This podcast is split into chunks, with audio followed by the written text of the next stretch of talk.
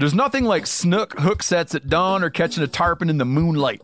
Find your next fishing trip made easy on fishingbooker.com and experience the magic of the Sunshine State or any other destination on your fishing bucket list.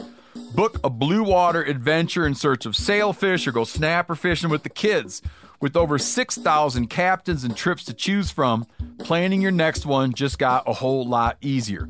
Download the Fishing Booker app on the Google Play or App Store or visit them online at fishingbooker.com to book your trip today.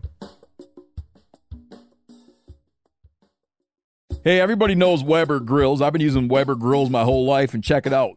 They got a pellet grill, the Weber Searwood pellet grill. Now, with a pellet grill, you can smoke, roast, and sear on the same grill. You can go from low and slow, okay, on smoke boost mode, or crank this thing all the way to a heat sear at 600 degrees. It's got a full great sear zone so you can put more food on the flame. Get fired up for your new Weber Searwood pellet grill.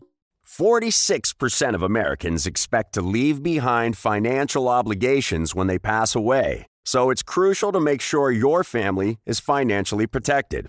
Policy Genius helps you find the right life insurance coverage by comparing options from America's top insurers with help from licensed award winning agents. Secure your financial future with Policy Genius.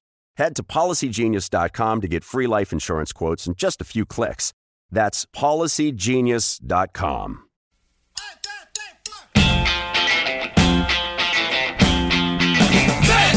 I think it's Kronkenstein. Kronkenstein. Kronkenstein. Is it Rammstein or Ramstein?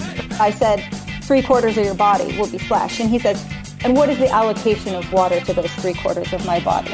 And before I was shown this modification, I was losing about 20% of the bites when I fished soft plastics. The follow up, flaunting and boasting, just tells me you actually don't have a brain cell in your head. Good morning, degenerate anglers, and welcome to Bent, the podcast that loves two stroke outboard fumes and the mildewy funk of live wells. I'm Joe Cermele. I'm Miles Nolte, and and I'm hundred percent on board with this. I totally agree with you. you I would be. I, I realize neither of those smells are objectively pleasant, No. but both of them make me very happy. Yeah. Dude, smell memory is a real thing. It know? is. It is, Yeah. And and thank you for bringing that up because it lets me say some geeky shit I learned recently. The olfactory bulb, which is the part of your brain that senses smell, sends information straight to the hippocampus, the part of your brain that turns information into memory. Smells play a huge role in memory making, especially the long-term memory. So this is weird, but I can actually recall the smells of fishing from 30 years mm. ago mm-hmm. far better than arguably more important things like family members' birthdays, which I'm terrible at remembering. I don't know why that is, but it's the smell thing. I, I can't smell birthdays. I can smell outboard fumes. dude no I, i'm with you and here's here's mine right my dad's old plano tackle boxes which as a kid like i'd, I'd sneakily root around in all the time while he was at work uh-huh. and shit Yeah. had this weird oh man it was almost like this fresh mulch slash sour milk smell do you know what i'm talking about I, I wouldn't have described it that way, but yes, I think I know what you're talking about. Yeah, like I've I've smelled it many times in many other tackle boxes over the years, and it usually happens, I guess, when like wet lures are put away, or and and then that box isn't opened again for a very long time. I Yep. someone once told me it has something to do with gases given off by the plastic lures getting trapped in the box, but that could be totally inaccurate. I, I don't really know the cause, but it's No. a vivid smell. It's a vivid smell. I don't think it's it's rust. I would buy the plastic No. over the rust. And like to me, there's also this undercurrent of of like power bait funk somewhere in there. Because there was Yeah. always an errant piece of power bait that got stuck someplace in the box and, and left alone. I, Yes. But- But, what I will say though, it's like this is pre power bait. So like Right. this is like my dad's boxes going back to the early 80s before all that. yeah. So it's just like plugs and a couple bags of plastic worms. No, you're absolutely right. Pre power bait, it still had that very specific. Yeah. I don't know what that smell comes from, but I know I know the smell of an old tackle box being opened. That resonates me, and I appreciate the fact that we we share these things in common. And I'm gonna I'm gonna push a little further. I'm gonna just to see if we have something else in common. I'm I'm gonna ask you a stupid question, and I realize before That's before you even jump on me, I realize it's a stupid question because it doesn't have a, a, a definite answer. But I'm gonna ask it anyway because I think it's just something that we need to talk about. I'm just curious to get your perspective. Do you consider fishing to be more art or science? Oh God, that that could not be more loaded. Um, I Yeah. I know I, I I think I know where you're going with this, but b- before we go off on whatever tangent you have in mind, just brief brief pause to remind everyone that this podcast is geared up by 13 Fishing. Oh, right. Yes, that it is.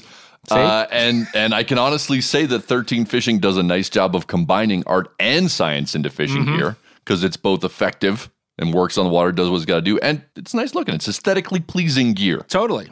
Totally. This this past shad season, I actually leaned on their Fate Steel line of steelhead rods hard during the shad run out here, and shad turn fast like steely, so that extra length and softness uh, combats these maneuvers nicely.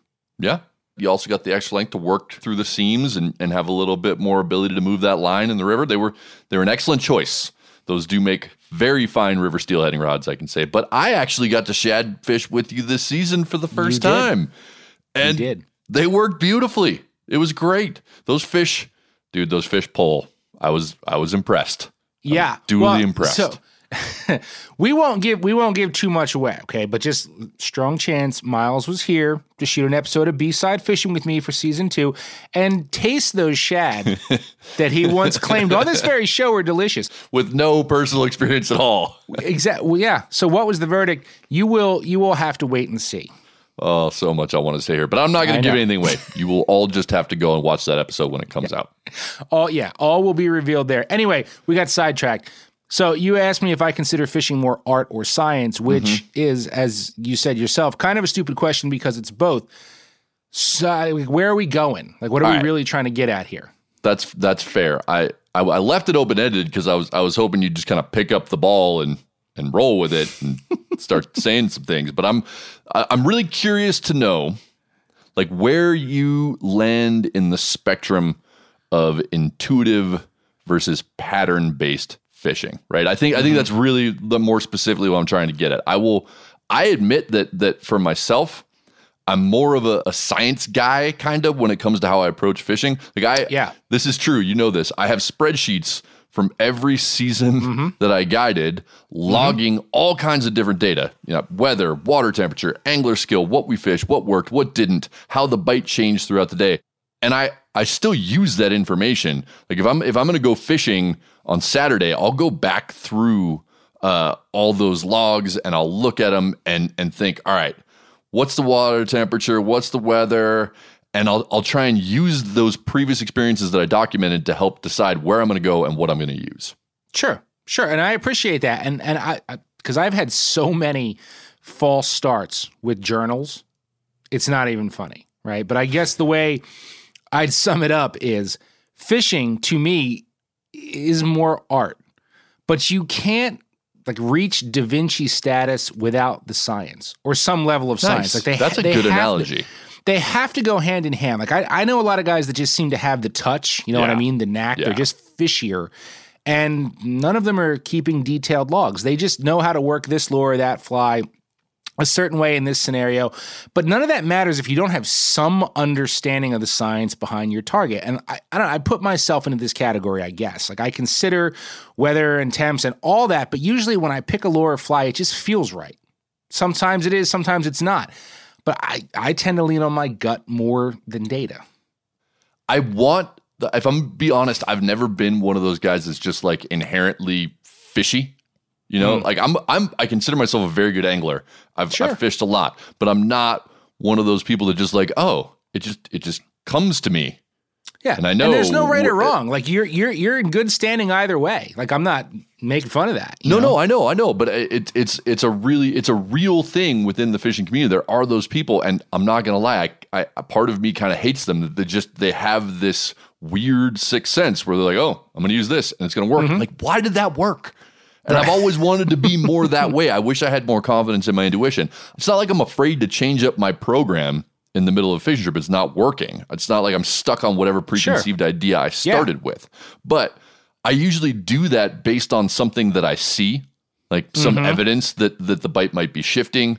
Uh, or, or or something that's going on that keys me in like maybe I should try this but it's always based on on theory and conjecture I'm just not one of those people that has some random harebrained idea popping in in my head out of nowhere and then and then that works See, every time I, I, I try and make that happen, like I'm like, well, today I'm going to be doing something that doesn't seem to make sense because it, it works for everybody else. That does, I just get blanked, and then Yeah. I'm frustrated, and then I go back to what I think based on evidence, what I think should be working. Yeah, yeah, and in fairness, I end up there a lot too. But I find it more satisfying when the wild card produces. Yeah. You know what I mean? Especially like on a really tough, shitty day. And when it happens, I suddenly could care less why. You know what I Yeah. mean? Like in, in the Yeah. spring, as an example, like when the water is still cold, like I know I should be fishing a jerk bait for Mm-hmm. smallies. But in times of desperation, when when everything that should isn't isn't producing anything, like I've thrown on a jitterbug and just been like, I don't know, why not? Nothing else has worked. And then like it gets trashed. And with stuff like that, I feel like I'm not going to figure out why, and it may never happen again. So just enjoy it. Like, don't analyze it. No, I don't know I- why it happened. I agree. I agree. That's what I'm saying. Like, I, I wish I had that. Well, I'm just going to throw on the. I've, I've tried the, the jitterbug analogy, and I end up being like, well, that didn't work either. That was stupid. And and that's it usually thing. doesn't, but every once in a while, it's like this water's 32 degrees, and he just came up and smoked that. That's nothing ever written in history about fishing says that should have happened. And know? and your point is good because you have to try those ideas for them to ever work. If you don't try Sure. them and you don't try them with confidence, they never Yep. work. And that is where I struggle. And for example, my father was the opposite of me. He was Mm-hmm. 100% completely intuitive in the way that he approached fishing. That dude never read a fishing magazine or a book Right. or a website in his life. Whatever decisions he made about what to fish or how to fish or where to catch, any fishing decision he ever made was never cluttered with any, you know, like what you're Yeah. supposed to do interference. yeah. He just didn't have any of that. He wasn't knowledgeable in the classic sense. And he wasn't actually a very good angler, but he caught bigger fish than me mm-hmm. almost all the time. And Yeah. I to be to be I just want to tell everybody, I'm not saying anything that I wouldn't have and didn't say to his face. Like if he were here right now, I would I would say like, "Dad, by the time I was 10, I was a far better fisherman than you." but like the fact that I was more skillful and informed didn't matter. He still caught the biggest fish, and it drove me nuts. Yeah. Well, I mean, I've been a better angler uh, than my dad since I was born, I think. And he'll call me as soon as he hears this. Like, as soon as he hears this, um, you know, and he lit the fire, no doubt. He nurtured the flame, but then I used that flame to burn the city down. And he was like, I can't keep up with this fire. It's just too much fire. Uh, the fire's But real. that's that. That's another story for later. Anyway, we're going to start things off today with the smooth moves about an unnamed famous person whose approach to fishing would most definitely skew towards the scientific approach. Why did you do that? Why? Why did you do that, Terry? Oh my God. It is time again for Smooth Moves. You know, the part of the show where we call up people who make their money taking other people fishing, and we get them to tell the stories of some of the most ridiculous things they've ever seen while fishing with clients. Joining us today, our good, good friend Hillary Hutchison. Hillary, how's it going? Hey, how's it going? Good. It's all about the stories. It is. And and in that spirit, like the, the the purpose of this segment is to bring everyone out there into that guide shack for a little Yes. bit of those those complaining sessions. All right. So Hillary, with with that tee up, what what did you bring for us today? well, uh, so many of us who guide in Montana end up taking celebrities. Um, you know, you get anything from like a pro football coach to an actress to, you know, whatever. At, at some level, it's going to be somebody who has all of the money and all of the fame and fortune and all of the power. It's like a space time continuum vortex of weirdness, and um, that that was this particular day. And uh, it kind of starts by, by they- they're so famous that we had three boats of security with this person. I'm not mentioning this person's name, but he was late and um, at the last second decided to switch from a fly fishing trip to a whitewater rafting trip. And um, so, like I said, they're late, real late. It was like 7 p.m. Uh, in July. We're supposed to put on at like four or five. And um, wow. Yeah, so the first thing I say, because I've got some snacks, we're all waiting at the put in. And so I've got some snacks. And so I say to, you know, super famous, rich, powerful person, Are you hungry? And he is terror stricken in his face. Like he goes white, like he's not sure. And he looks at one of his handlers and he says, Am I hungry? Oh my gosh. and they say, No. And he looks at me, he goes, Oh, yeah, we just ate. That's why we're late. like, That's right. Of course. Of course it is. So, so then um, we start walking down to the raft and we go to, to get in. And I kind of say, Okay, like kind of watch your step, get in here. And he says, Now, will I be splashed on this trip? And I said, Well, yeah, it's so hopefully they've told you it's a whitewater rafting trip.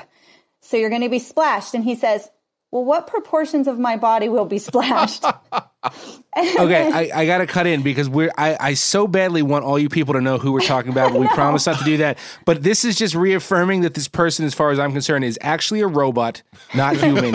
he is a cyborg. but also If that helps you. remarkable. But also, let's keep in mind, like, you don't get to the level that he's at without being some sort of superhuman. So there you go.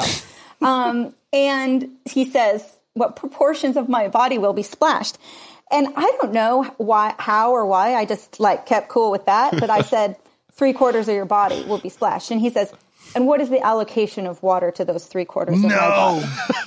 Yes. What? so I said, I said, I believe you will be evenly splashed along the left side of your body since you're on the front left side. And I feel that you will be periodically splashed um, on the right hand side of your body. And he nods like that's a normal thing they put in the brochure. you know, like that's totally normal. So we get on the boat and we go, he's, he's, um, great listener, like really like trying super hard at the paddling, like very much present and kind of there and is looking around at the beautiful surroundings here that we have in the crown of the continent. And so he says, This is nice.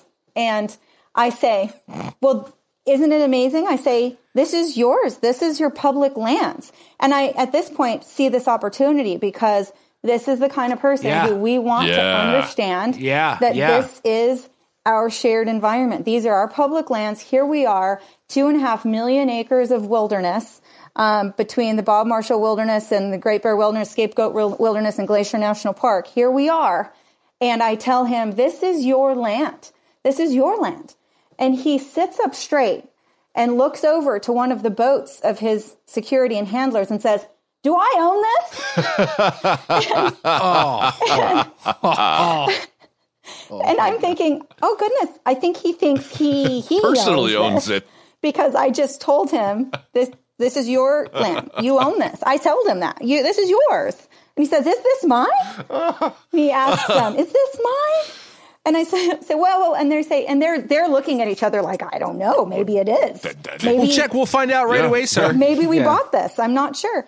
And so I have to clarify, and we have a, a public lands lesson, and we talk about this, you know, the, and I kind of even get into the, this is this is Native American land, like, and what I mean, this is like history lesson. Like Yeah. we get super super deep in it, and it was remarkable to see somebody learn about their public lands like that. And he listened. It was remarkable that he listened. He listened, and I could tell he was like putting it somewhere. I don't know exactly where or if there's room up there for it, but it seemed that he was kind of filing it away, um, which I really appreciated. Um, and then I'll end by telling you that one of our other guides had an internship at NASA, his lifelong goal. He's this young kid, super young kid, internship at NASA. And uh, famous, powerful person said, Well, I don't know, you can't, you shouldn't go work for the government. You got to work for, for private sector. You got to work for the private sector. It got so tense that I said, Oh, Caden, this guy, I'm like, Oh, buddy, no, don't worry. No matter like how rich and famous and powerful you get, all roads lead back to Glacier. You could just end up being a fishing bum for the rest of your life. And rich, famous, powerful person looks at him and says, Caden, don't listen to her. That's just her. You can be whatever you want to be if you put your mind to it. I'm sorry, but it, it but to me it, it feels mean that we're not telling people who that was about. No, we we promised. I know. We are we are beholden, sworn not to reveal the identity, and the the person in question here could crush us. Like He could- erase us from the planet with one keystroke. So we're we're not Yes. taking that chance. Yeah, I know. I know. You're right. Uh, we'll drop it. Uh, I got to say, though, while I love that story and I found it uh, fascinating portrait of a person whose brain just works differently than my own, it wasn't really a fishing story. Like, he did never really go fishing. That's true. That's true. He was supposed to, but he changed it up. But Hillary is a fishing guide, and that's Mm-hmm. the purpose of that segment. So I think it still fits, kind of like the book that I'm about to describe this week. Right. That's right. You've got a freaking Philistine segment this week where you're going to uh, try and convince all of us to read a book that has nothing to do with fishing at all. Good luck with that. What's a Philistine? It's a guy who doesn't care about books or interesting films and things. Then I'm a Philistine.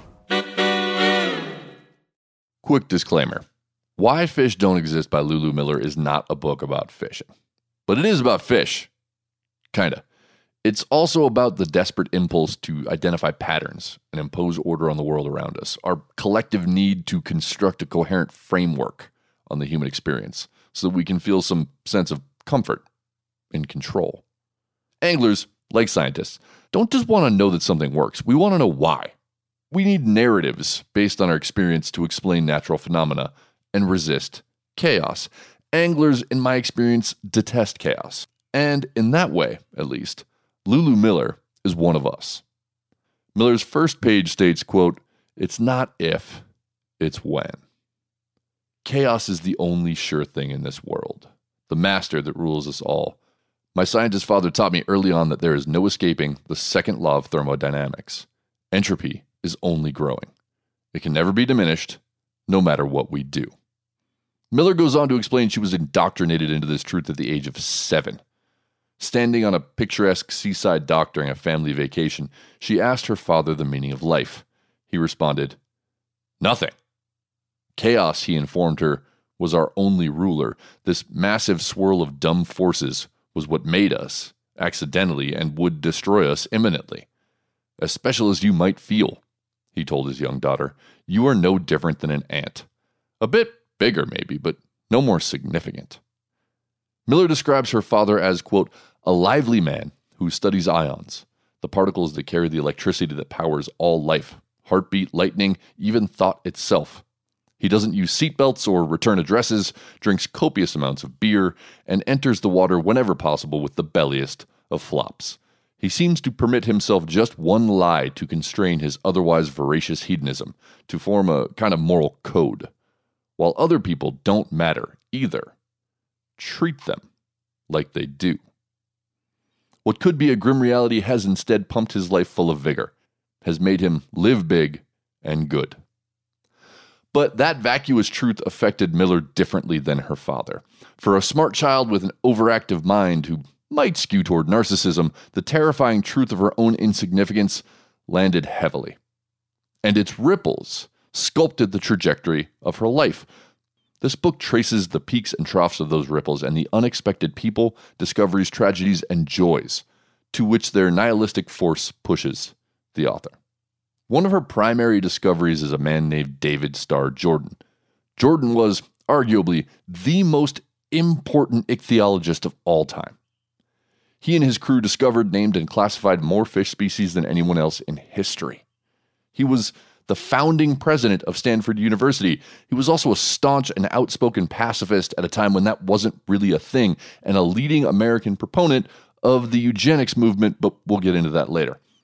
Miller was attracted to Jordan because, as she says, quote, it was his day job to fight chaos. He was a taxonomist, the kind of scientist charged with bringing order to the chaos of the earth by uncovering the shape of the great tree of life. His specialty was fish, and he spent his days sailing the globe in search of new species. He and his crew would eventually discover a full fifth of the fish known to man in his day. By the thousand, he reeled in new species, dreaming up names for them, punching those names into shiny tin tags. In Jordan, Miller hoped to discover the secret to finding peace in a world ruled by chaos. So she embarked on her own journey. Only instead of discovering and cataloging the world's fish, she set out to learn everything she could about the man. Along the way, Miller's fascination and faith in Jordan becomes nearly tidal, sometimes flooding inland, other times receding to bare mud, like when she discovers his role in the American eugenics movement. Without getting too far afield here, eugenics was a fringe belief coined in the late 19th century by a British scientist who theorized that the forces of evolution could be manipulated to select for a master race of humans by breeding out traits he incorrectly believed to be associated with blood poverty, criminality, illiteracy, feeble mindedness, promiscuity, and, and more. This grossly misguided concept gained traction in some circles of biological study and was one of the primary justifications for the Holocaust as well as lots of other terrible atrocities. Point being, Jordan's association with this movement tarnished some of his shine in Miller's eyes. Worst of all, Jordan suffered no repercussions for his vociferous championing of racist pseudoscience during his lifetime. He got off scot free. The legacy of his life's work, cataloging so many of the world's fishes, however, was not so lucky. I'll let Miller take it from here on out what David Starr Jordan set in motion by practicing the art of taxonomy, by following Darwin's advice to sort creatures by evolutionary closeness, led to a fateful discovery. In the 1980s, taxonomists realized that fish, as a legitimate category of creature, do not exist. Birds exist, mammals exist, amphibians exist, but fish, in particular, do not exist. Down in the water beneath their costumes of scales exist all kinds of creatures. There are Sarcopterygii, the lungfish, and the coelacanths, our evolutionary cousins in a sense, mermaids with lungs on top, tails down low. Then, across some huge evolutionary divide, are the Actinopterygii, salmon, bass, trout, eels, gar. Though they appear like twins of the Sarcopterygiae, slimy and scaly and fishy as can be, on the inside, they are a world apart. Then you've got the sharks and rays, the chondrichthyes, as they are called, a puzzling group. In their smooth skin and voluptuous bodies, I always thought I recognized a closeness to mammals, but it turns out they are even further from us than the scaly trout and eels, much older evolutionarily. The category fish hides all of this, hides nuance, discounts intelligence. It gerrymanders close cousins away from us, creating a false sense of separation to preserve our spot at the top of an imaginary ladder. Dude, quit with my head and everybody else's head. If fish don't exist, then like what the hell have I been out catching lately? If there are no fish, how can there be fishing? Were Were you listening, Joe? Did you listen to anything that I just Mostly. said? Yes, Mostly. yes. There, you're right. There are creatures that live in water, and we catch them and call them fish. I'm not. No one, in fact, is arguing the physical existence of bass or stripers, but the concept of fish, the way we look at fish as one singular and related type of life, is not supported by scientific evidence. It's I get it. It's a mind bender and it poses some semantic problems for the term fishing, but that's not really the point. The point is that book changed the way that I think about fish and and also eugenics. Yeah. I I don't know, man. I I prefer to keep eugenics out of my fishing. Uh, But hopefully, one of us found a story this week that can change the way our listeners think about fish, which means it's time for fish news. Fish news. That escalated quickly. Hey, so before we dive headlong into those current events, here's an important message in case you missed it in uh, my social media or Meat Eater's social media this week. The final episode of season one of B Side Fishing dropped this week and is sort of a, I will call it like a wrap party bonus. We're giving one lucky winner every single 13 fishing rod and reel that you saw me use in season one of B Side. That is correct. Yes. But uh I want to clear I got I got to clear one point up there. It's don't think Joe's going to just jam like a box full of the actual beat up gear point. that he's destroyed and mail it to your house. Good point. We're we're we're kind of low rent on the show, but we're not that low rent. No, you're actually going to be getting like brand new, never used versions of all the rods and reels that were featured on camera. But it's Yep. new stuff, not Indeed. destroyed stuff. Indeed, indeed. And all total, right? That's about 1,100 smackers, 1,100 clams worth of tackle in one shot. Now, in that mix will be their heaviest Omen Green and Prototype TX saltwater spinning rod and reel, which I used to smash those mahis in episode one.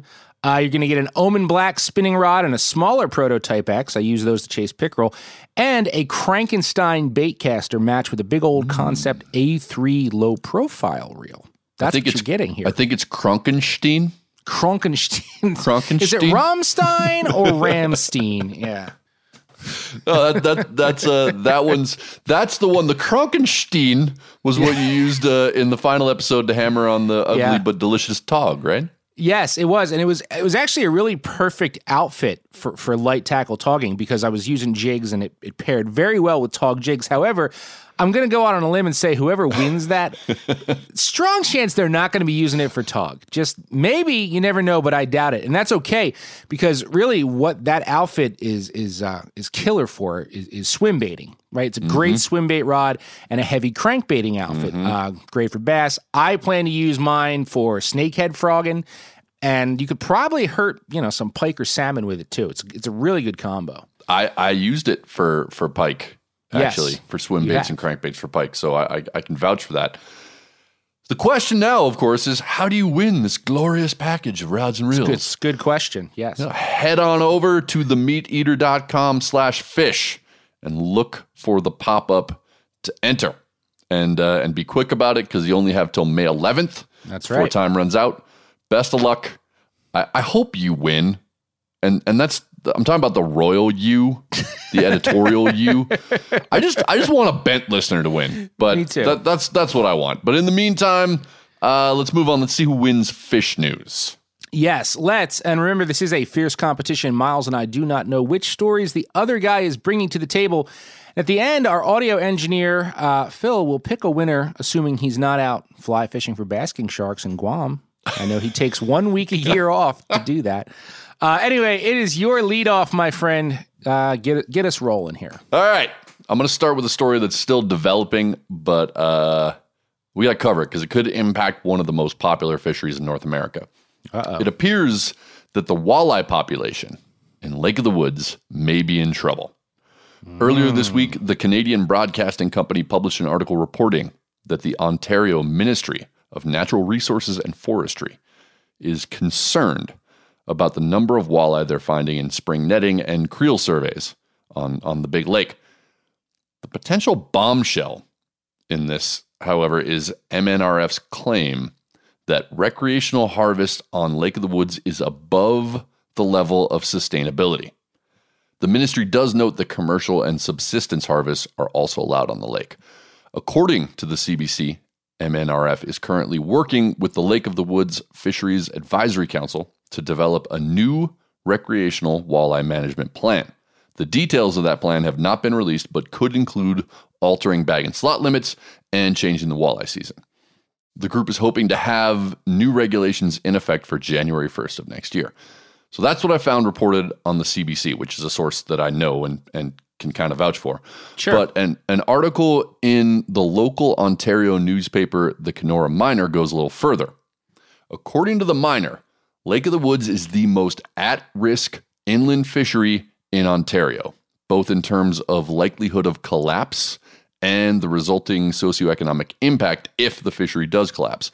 The miner quotes MNRF as saying that the walleye population is approximately half of what is needed to sustainably support current levels of harvest.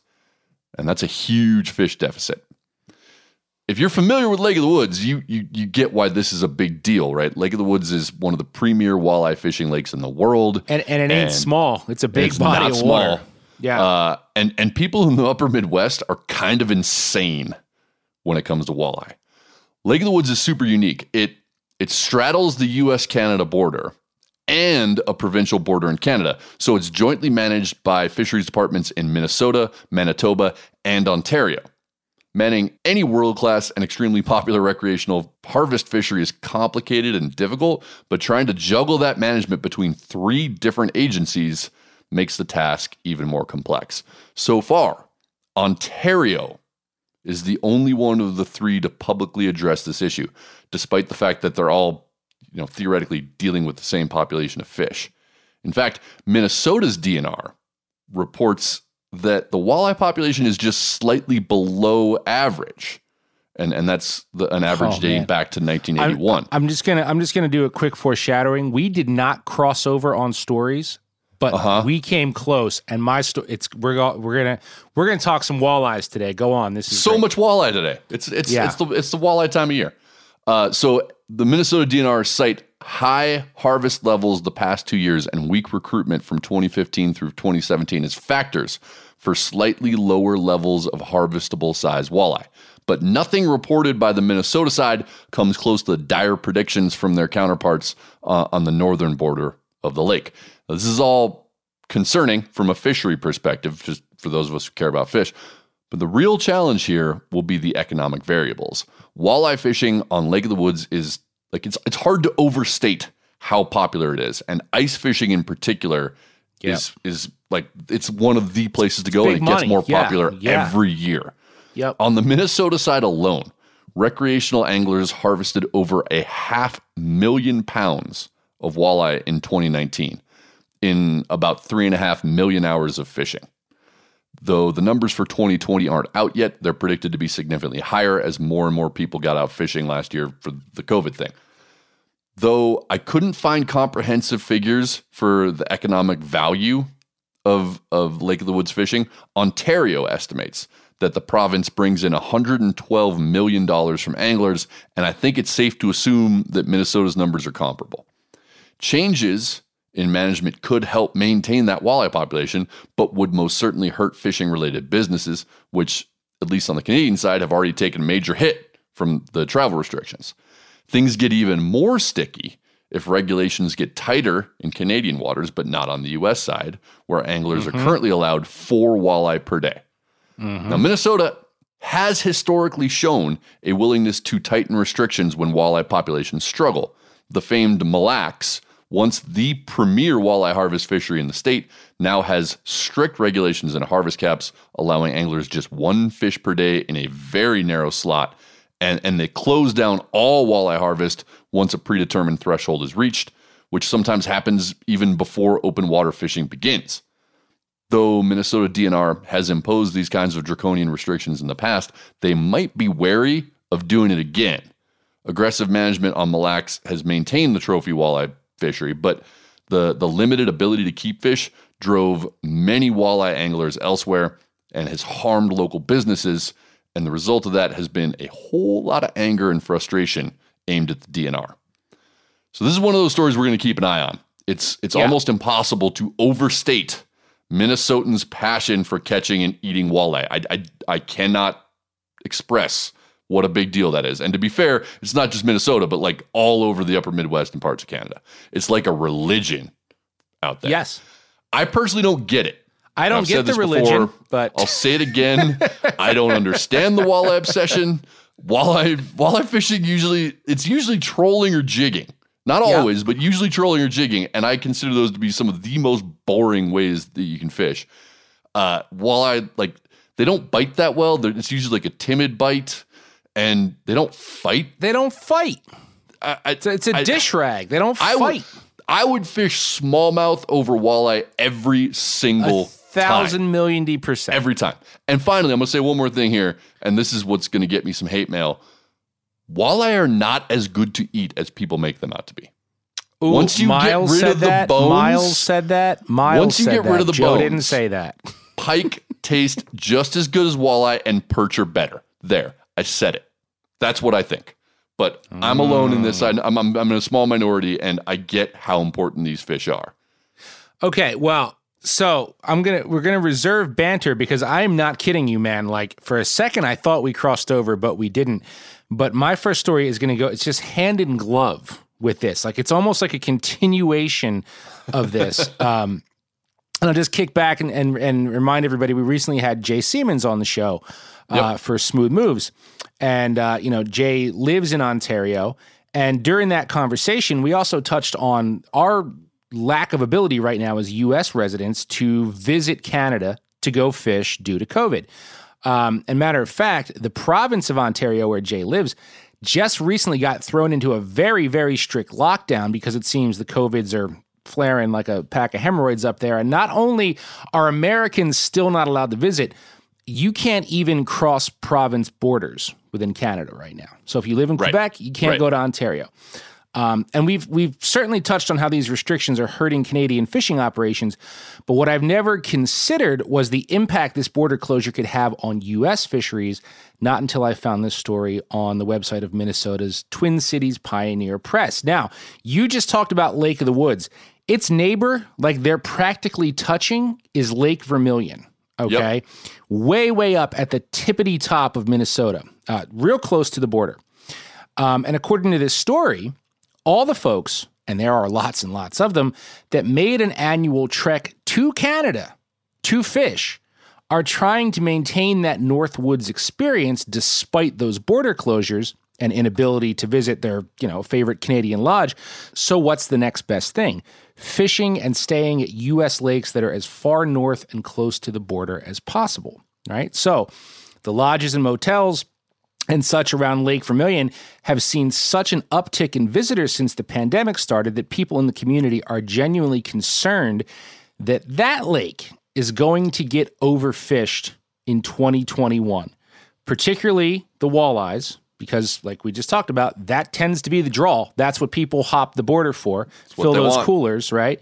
But with the border closed, now the pressure is not being evenly distributed throughout all these different lakes people would travel to. And keep in mind, this this is just about Vermilion. You just talked about Lake of the Woods. I'm sure this is happening in other lakes across the country. I'm Right? sure it is.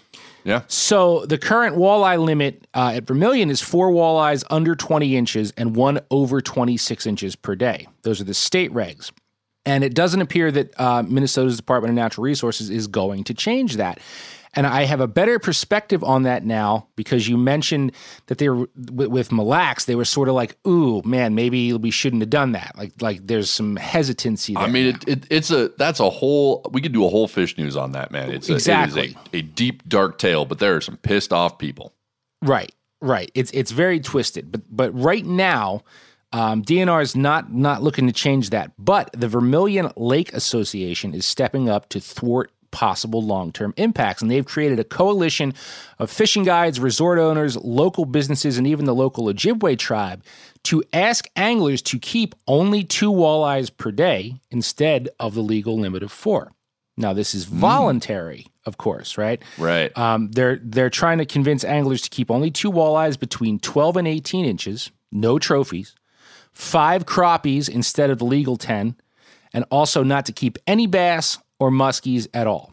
And the Lake Association has been passing out hundreds of laminated cards all over the area, hoping it will get anglers to adopt these voluntary bag limits. Now, again, tying back to your story, man, this could be a hard road for multiple reasons. One being that the high walleye bag limits have been touted for years by these resorts and businesses. People want to go there because they can keep a lot of walleyes. Yep. So this was a, a huge selling point, and it's it's it's not easy to change minds.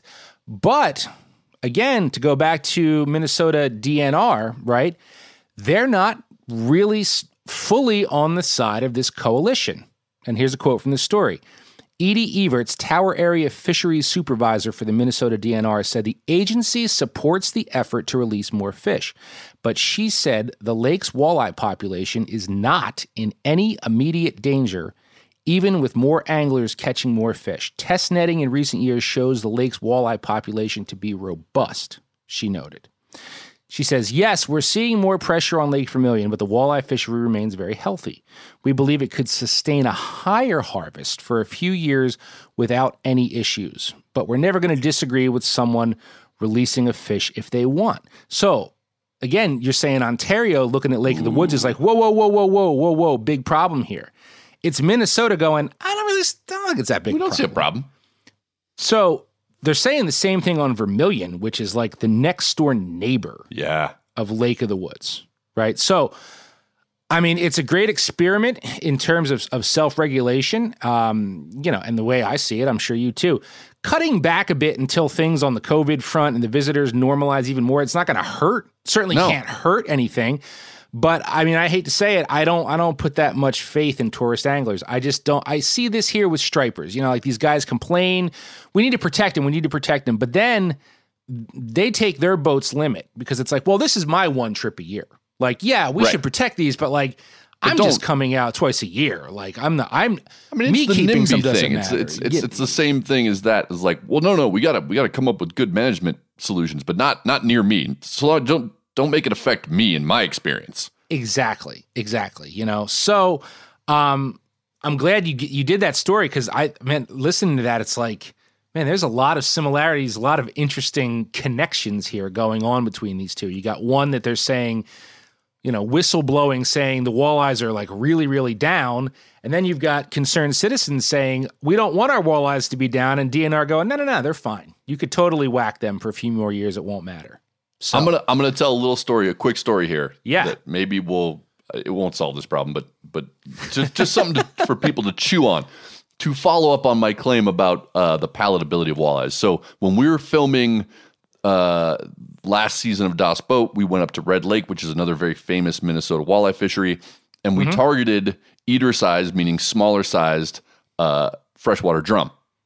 Right, right, And sure. all the local walleye anglers were like, those things are gross. They're slimy bastards. That's where we got the title for that episode, Slimy Bastards, Mhm. because literally that's what they call them. So this didn't make the episode because we just did it kind of on our own, but we had our, our, our resident culinary expert, Danielle Prewett, fry up a chunk of walleye, a chunk of crappie, and a chunk of freshwater drum, seasoned and cooked exactly the same. And I did a blind taste test with three local hardcore walleye guys who were convinced they hated drum. They all, in a blind taste test, picked drum as their favorite of the three, crappie second, and walleye third. Way. Swear to God, that happened. And did they all I'm- assume that their favorite was the walleye? Of course they did.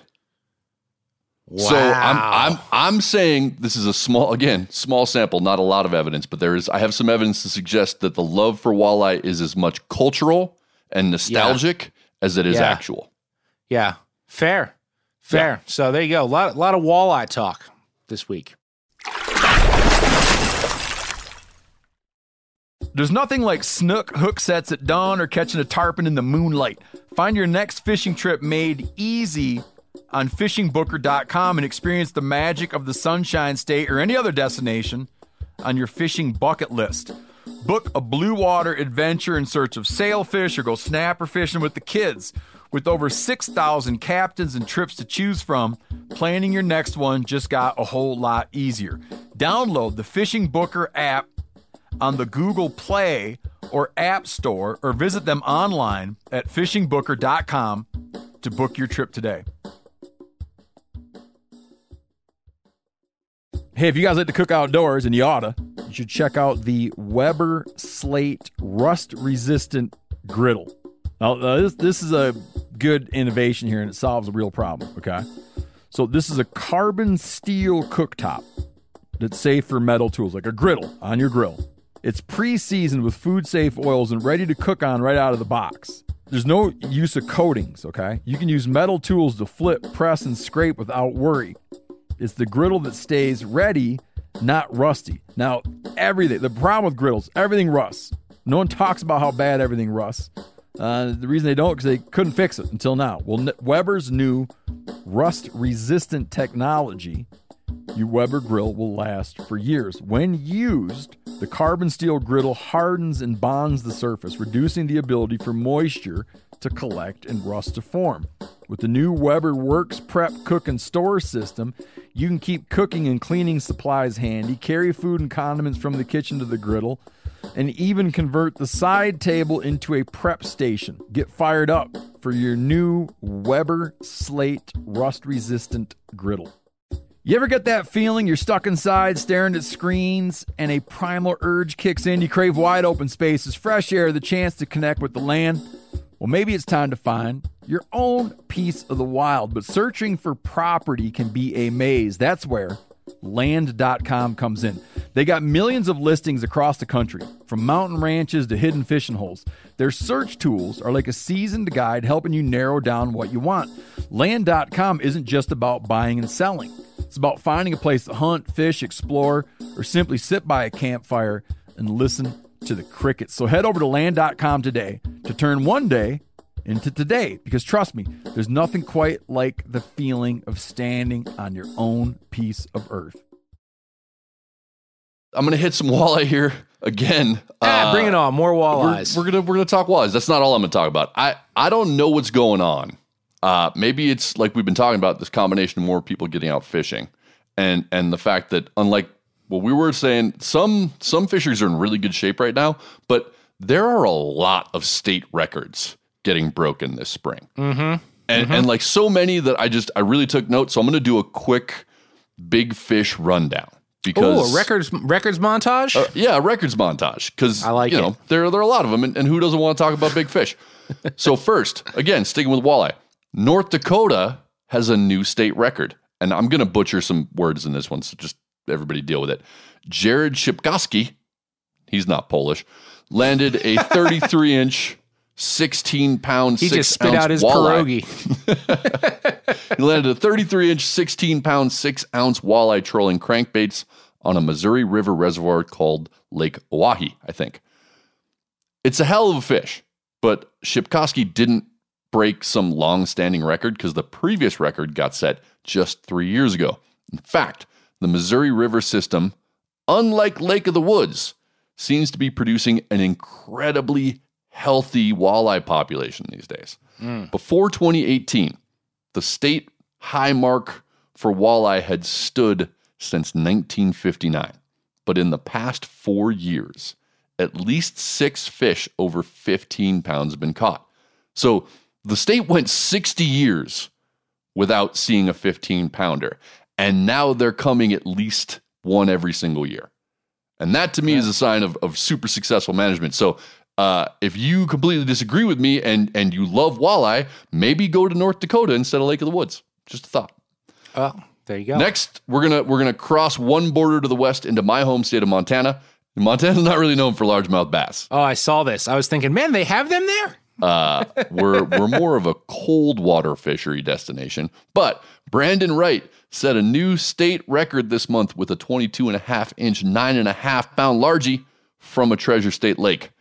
I realize a fish that size is like standard for warmer parts of the country, but that's a Mm, freakishly pounds? big. That's Nine a freakishly pounds? big northern largemouth. That's huge. Yeah, I was gonna say no. You, you're wrong about that, dude. Nine's big. I don't care where. I know, are. but I mean, if you're in Florida, like it's big, but it's not. It's not newsworthy. It's just big. Well, no, but And and like to give you guys a sense of how rare largemouth fishing is out here, that was the first largemouth bass Wright had ever caught in his life. And he caught it on a worm. So I'm guessing I'm guessing homeboy was targeting walleye like he was just dunking a worm hoping to get some walleye and he just ran into the state record green bass. Uh Good for moving him. over to Missouri, it's a good year for gar. Devlin Rich caught a new record spotted gar, weighing in at 10 pounds, 9 ounces back in February. And last month, Anthony Schur set the new benchmark for long nose gar in the state at 32 pounds, 10 ounces. There's a Ooh, there's a a heartwarming angle to this fish. Schur had a good friend pass away recently, and that friend's wife called Schur to break the news and asked him to go out that day and catch a fish in his friend's memory.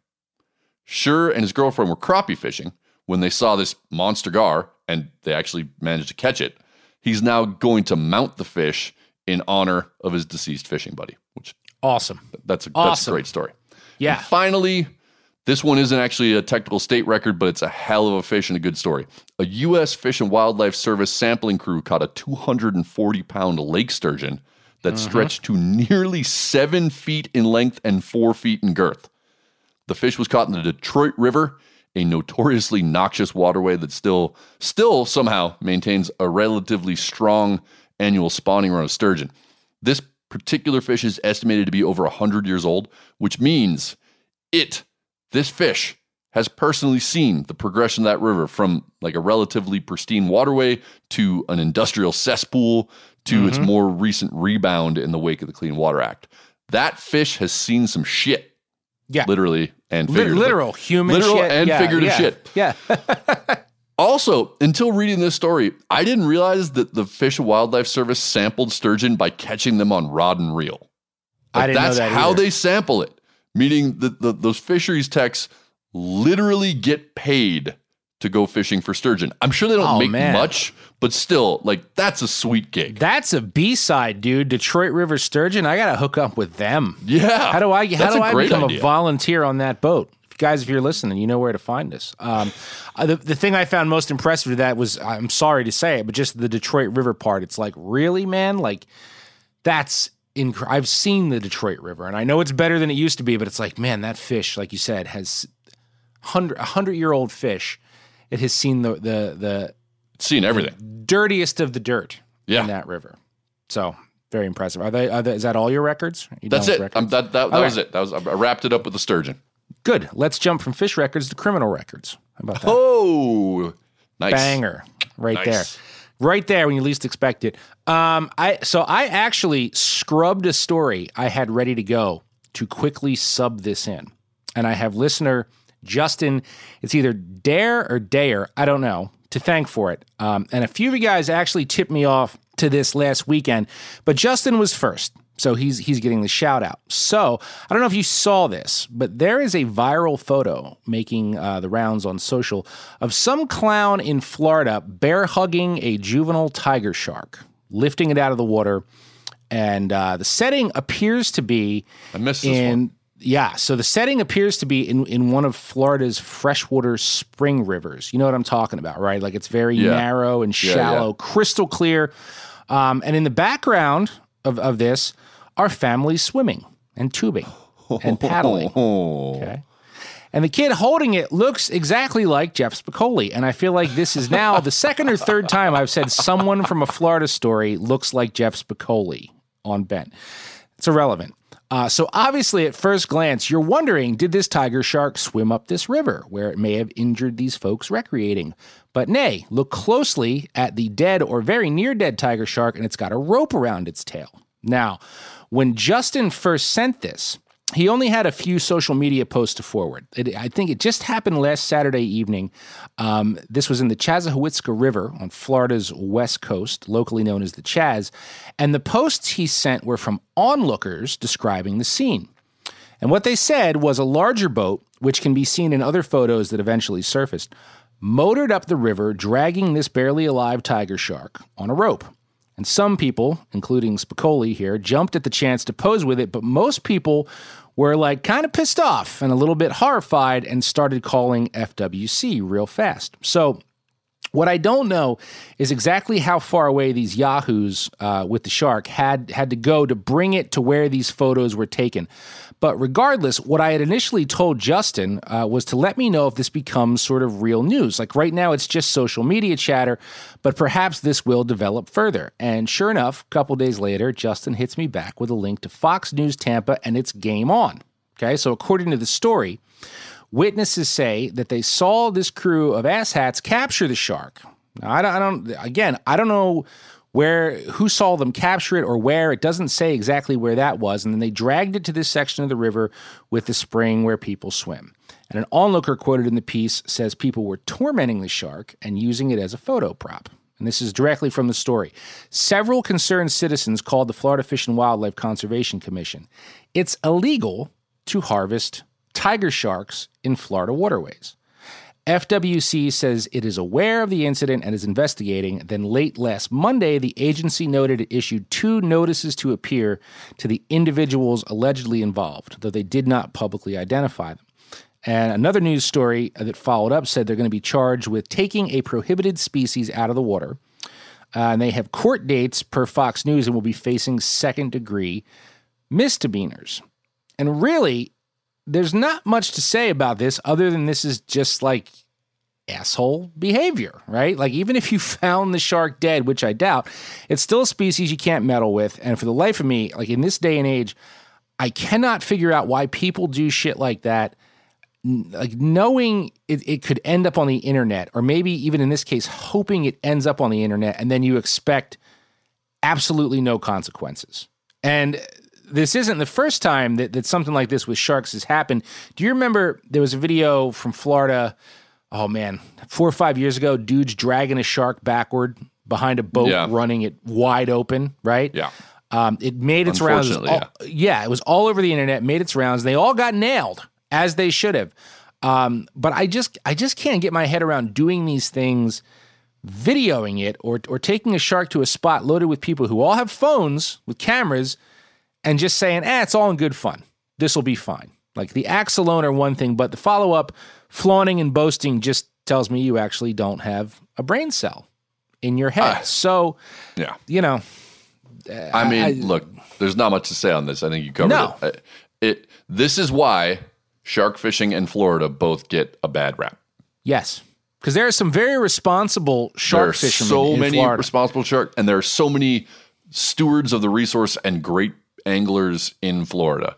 But you don't hear much about them. You hear about this kind of this stupidity. this shit. Yeah, exactly, exactly. I'm, I'm I have very good friends down there who do the land based shark fishing thing very responsibly. You know, they leave no footprint, leave no trash. They do it at night. They don't do it on public beaches. But it's it's this kind of stuff that ruins the reputation, you know, that that shark fishing has left that it's hanging on to. So we'll see. More might develop there, but uh, Justin, I do appreciate that. Um, as promised, man, you sent the news piece and I made it news. So uh, we'll see what Phil has to say about all this. See where his heart lies in this whole deal. he's got a tough. And he's got then, a uh, tough one to figure out this week. I don't. I don't He envy does. Phil.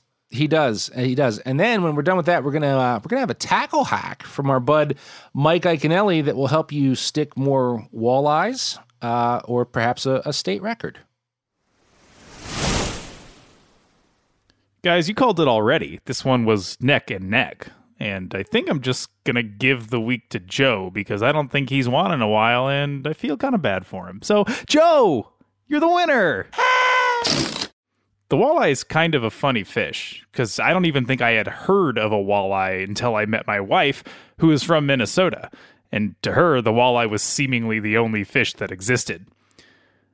I mean, this isn't going anywhere. I don't really have a point or a joke here. I just had that one single thought about walleye. How are you guys? You guys doing good? The kids good? Kids healthy? Awesome. Glad to hear it. I'm getting hacked. It's coming from inside the city. Fight the planet! It's time now for our very irregular and unexpectedly useful segment, Tackle Hacks, where we ask talented people for legitimate fishing information instead of peppering them with stupid questions or asking them to make fun of their friends and clients. Today, we have the one and only Mike Iaconelli with us. So put down your Nintendo Switch, grab a pen, and take some notes. Mike, appreciate you being here again, man. Always a pleasure. Thanks, guys. Yeah. So I know you do a lot of this kind of thing on your own channels. Like I don't know. It seems like every time I, I check in there, I I you you have some kind of a tip or suggestion, and I look at it and I, and I wonder like, damn, why have I never thought of that? You're just you're just a font of fishing info. So without further ado, please lay a bit of that on us and the listeners. Sure. Yeah, and I, I do love it. I've uh, loved this aspect of fishing since I was a kid. You know, you're always trying to find a build a better mousetrap, find something that'll catch more fish. There's a lot. I couldn't think of a good one that would be really, really good until I dumbed it down. And I want to give you a real easy one that has put so many more fish in my boat, especially when we're talking about bass fishing with soft plastics. It's a modification that you can make to any brand of hook you're using on your soft plastics. You could make the modification on a round bend, an extra wide gap, a straight shank, a flipping hook, doesn't matter. So, style a hook, um, none of that matters. And the tip's easy it's bending the point of the hook off of the eye of the hook. It's offsetting the point from the eye of the hook. You know, and, and before I was shown this modification, I was losing about 20% of the bites when I fished soft plastics, right? Whether it's a, a worm, a soft stick bait, a lizard, a tube, didn't matter. I would lose about 20% of the bites. I'd get the bite, I'd set the hook, I'd come back empty. And you know, when I started making this modification, it it changed that ratio. And now I miss very few bites. And it's simple by by taking the point of the hook off of the eye, when you have that forward pull pressure, that pull point, and you and you set the hook, instead of the point of the hook being straight in line with where you're tying it, it's offset. I like to call it about three degrees. Doesn't have to be perfect. Three degrees set off to the right or left. It doesn't matter if you you bend left or right. But when you offset it from the eye of the hook and you apply that upward pressure, sideward pressure, it makes that hook go in easier and more of a positive hookup, a positive hook set, right? You get more meat, is, is what happens. So, easiest way to do it is get your pliers, get your needle nose, grab the point of the hook, but not on the point itself, but where the hook bends up to the point. Grab it with the needle nose and just turn it left or right three degrees. That simple little modification has put so many more fish in the boat for me. It's won me tournaments. Um, it goes from being, you know, 75% in a day to 95 to 100% in a day from hooks to landing, hookups to landing fish. So turn the point off of the eye of the hook when you're fishing soft plastics. It's it's an amazing tip, and it makes it makes me feel like Yeah. slightly dumb because as a saltwater guy, I'm very familiar with non uh, you know offset hooks for, for Offset bait hook fishing. points, yeah. Yet, do I ever make that tweak when I'm fishing freshwater? No, I have not. And why? See, I've done it, but I've never done it with soft plastics. And so I'm definitely going to start doing that now. That that absolutely makes sense. Why wouldn't that make sense? The offset works, it ups your hook set ratio in so many other places. Why wouldn't it work here? Yeah. It's it's a good one. It's helped me catch a lot more fish, and I got to work with VMC, and all VMC hooks that are Ike approved have the three degree offset right out of the pack, which is nice too. Nice. Well, uh, I'm going to go pick up a pack of those right about now and try that out. I hope you guys will do the same. But remember, like Ike was saying, you could just retrofit the hooks you already have. You don't have to buy new stuff. So we love that kind of hack. This is exactly, you know, I, I, we're going to lose our reputation as being a totally useless fishing podcast if we keep doing stuff like this. But I very much appreciate you coming on and sharing that little nugget with us. Thanks a lot, Ike. Take care, man. Thanks, guys. Come on, man. We're not a completely useless fishing podcast. Not completely. That was kind of harsh. It was. It was. You're That's right. But we we led off the show with a story about a guide trip that had no fishing, and then reviewed a book by an author who may never have fished a day in her life. So while I agree that this podcast is far from useless, I think it's safe to say that our, our insights extend beyond the confines of fishing. Yeah, that's fair. But also, come on, that was a legitimately useful tackle hack. I just Yeah. will add one caveat. Okay, if you his this is a great tip, but if you partake in a fishery that requires circle hooks when hucking bait, just check your regs before you bend them out because sometimes inline in that scenario is the law. Otherwise, killer tip. That's a good call. That's a good call, and it, it's timely because some of those regs are going in now and changing. So, yep, heads up on that one for for those of you who fish circle hooks and bait. But in most situations, I think we can agree Ike's tackle hack is a good call. Totally. and we are grateful to him for sharing it. So thanks, Ike. And I believe you were about to give us uh, a suggestion for a particular lure you might use that hack on the next time you go fishing, and also one you consider to be one of your your hail mary try it out baits. Fishy, fishy, fishy, fishy! Well, that's not loud enough, Bert. Are you into blade baits? For as long as I can remember, blade baits are just something I've kind of had kicking around. There's probably one buried under all the jerk baits in one of my jerk bait trays right now. There could be one hanging out with my chatterbaits or jigs. Honestly, I can't remember the last time I threw one because for me, a blade bait has always been a Hail Mary lure. Now, listen, I understand that some of you are upset right now. And I never said a blade bait wasn't productive. I never said it didn't catch fish. I'm well aware of its potency, having interviewed dozens of guides over the years that practically live and die by the things. But most of them are walleye guys, which I am not. So that's one less use I personally have for blade baits. I'm also fully aware that they crush on ice out smallmouths on many northern lakes. But once again, I don't do much ice out smallie fishing on lakes. Blade baits, like the cicada, blade runner, and steel shad, were simply not staples in the fishing scenes where I grew up, but I always wanted them to be my secret weapon, because they are, after all, elegantly simplistic and definitely classic. To the best of my research, it all started with the Heddon sonar, which the company introduced in 1959.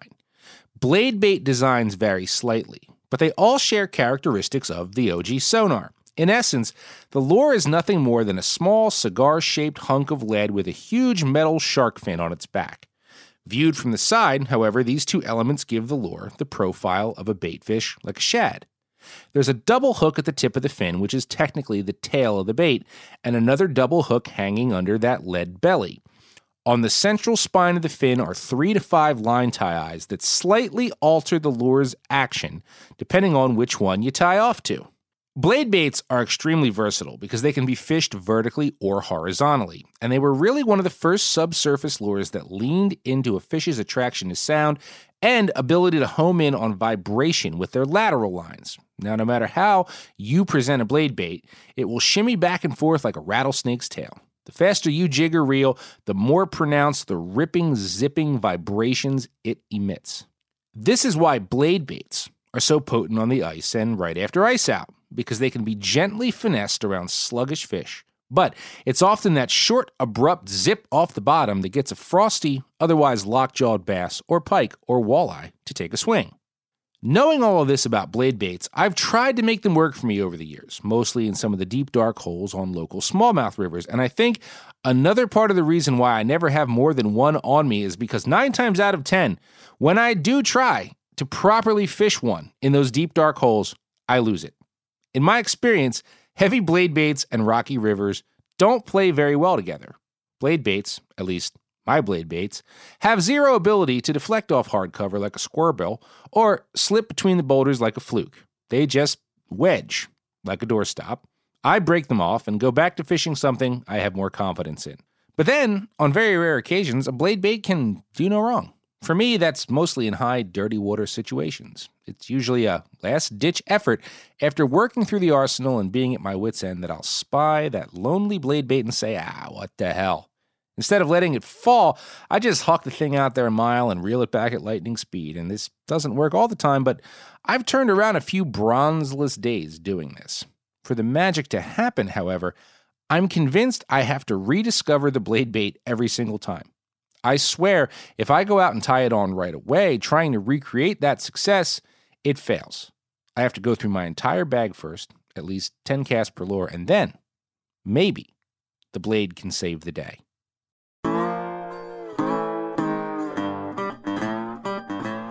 That's about all we have in this week's tour through the Fishing Museum, but we sincerely hope that you enjoyed the still life portrait Hilary Hutcheson painted of a man too smart to know if he's hungry or if he personally owns the Bob Marshall Wilderness, the postmodern film of a lungfish morphing into a black Angus burger, the Greco Roman statue of Mike Iaconelli triumphantly bending fish hooks to his iron will, and a blade bait that's not really on the cutting edge, but you should probably still have a couple. Uh, and if all of that was just a little too strange for you, write us and let us know at bent at themeateater.com. Also, if you haven't already, go to themeateater.com backslash fish and sign up for our fishing weekly newsletter. You'll get an email every Tuesday straight from me, updating you on all the art and science we pour into our fishing shows, articles, and news coverage. Plus, I'll write up weekly suggestions on what you should be listening to, watching, and reading. Then, over time, I'll start telling you what to wear as well, so you're all just clones of me.